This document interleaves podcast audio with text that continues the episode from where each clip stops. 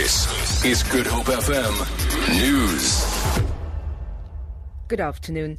DA Parliamentary Leader Mmusi Maimane and Federal Chairperson Wilmot James say they won't allow the alleged sex scandal email to derail their campaigns. They were speaking at a media briefing at George in the Southern Cape where they are meeting party officials ahead of this weekend's Federal Elective Congress in Port Elizabeth.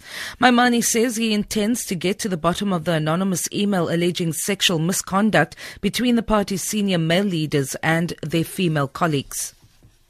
I'm really focused on trying to get this party to get through a campaign and get through until Sunday and the elections, and then subsequent to that, I have nothing to hide and nothing for investigation, whatever the issue is. But what we will do is get to the bottom of who put that email out. Mm-hmm. Because without fail, we cannot have that practice happening in the party. It's damaging, and if it comes from our own ranks, we must be able to deal with that issue. James says although the email has damaged their campaigns, they will not lose focus. It's, it's greatly harmed the party. It's greatly harmed both of our campaigns, and that is why Mmusi and I issued a joint statement condemning it. Up until now, the campaigns have been about issues, and we are determined to keep it that way. This campaign is about debating issues Transport Minister Sindisiwe Chikunga says road accidents account to billions of rands per year on the country's economy.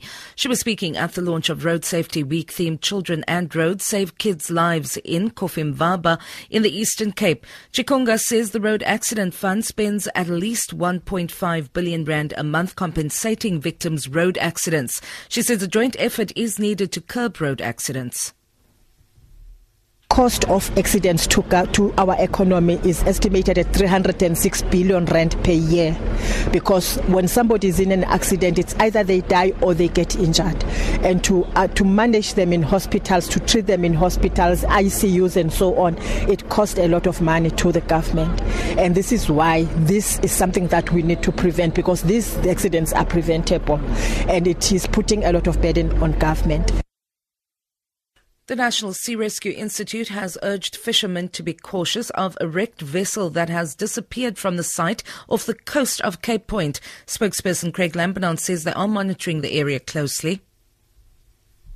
we are urging fishermen and boaters in the area of between Cape Point and approximately 10 nautical miles offshore south of Cape Point to be aware and cautious of what appeared to be a capsized, approximately 20 meter vessel. It's unknown at this stage who the vessel belongs to or where it came from. We don't want any accidents to happen if it's before light or after dark.